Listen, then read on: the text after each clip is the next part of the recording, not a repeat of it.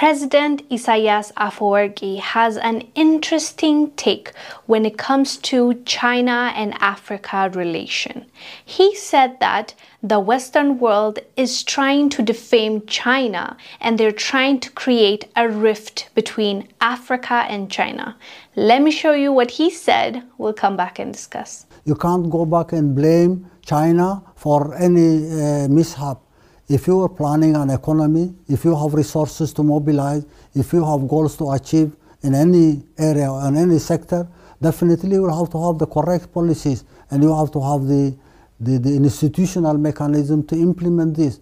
China would be willing to support and help, allow governments to borrow money, but ultimately the management issue falls on the responsibility of the African side. Blaming China for debt traps is simply defaming the, the, the, achievements and probably trying to create some rift between African and, and Chinese uh, contributions in the solidarity that has achieved the, the economic development we see today.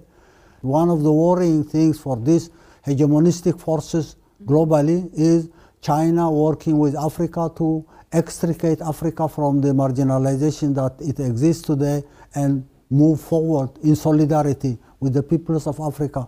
If there are mistakes done by African government, debt traps will have to be managed by learning from mistakes and correcting the handling of, of, of the economies that have failed into this trap. Yep, that is what he said. And by the way, a lot of people share his sentiment and they feel like China at the moment is being bashed by the US or by the EU in order to turn off Africans from having a relationship with China or building any kind of development agreement or to have trade. Because I remember there was a time where we're just hearing about China did this China is doing that. China is taking away so and so sport. China is trying to enslave Africans by just drowning them with debts. And we've heard quite a lot about this topic. But some argue that there's no evidence to show that yes they've invested a lot yes they've built roads there's infrastructure and there's so much that they have done for africa of course it's a give and take.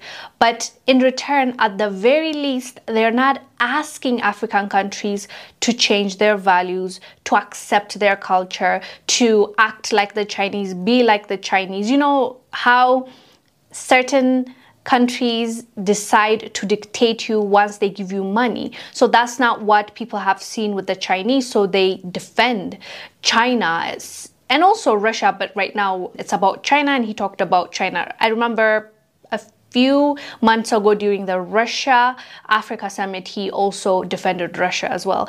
But right now when he's talking about China and the defaming of China, as I said, a lot of people share his sentiment, but he said something quite interesting that I really want to focus on. He said the responsibility of management falls on African side. He's talking about after taking a loan from China or after they make an agreement of you will build this road and in return we're going to do this and that when they're drafting that contract and Africans get the side that China has promised, let's say it's a loan and they give out to an African country, they need to return it, right? It's a loan. But if the African country, the leader, decides to take that money and use it for whatever they want to use it, and then 10 years later, China comes and they're like, okay, you borrowed, you said you're going to return it, where's my money?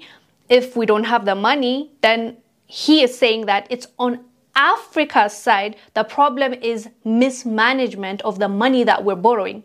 And to be honest, we've seen mismanagement across the board and it's even horrifying how much mismanagement. Like you can tolerate 10 20 even 30% of mismanagement which is still bad.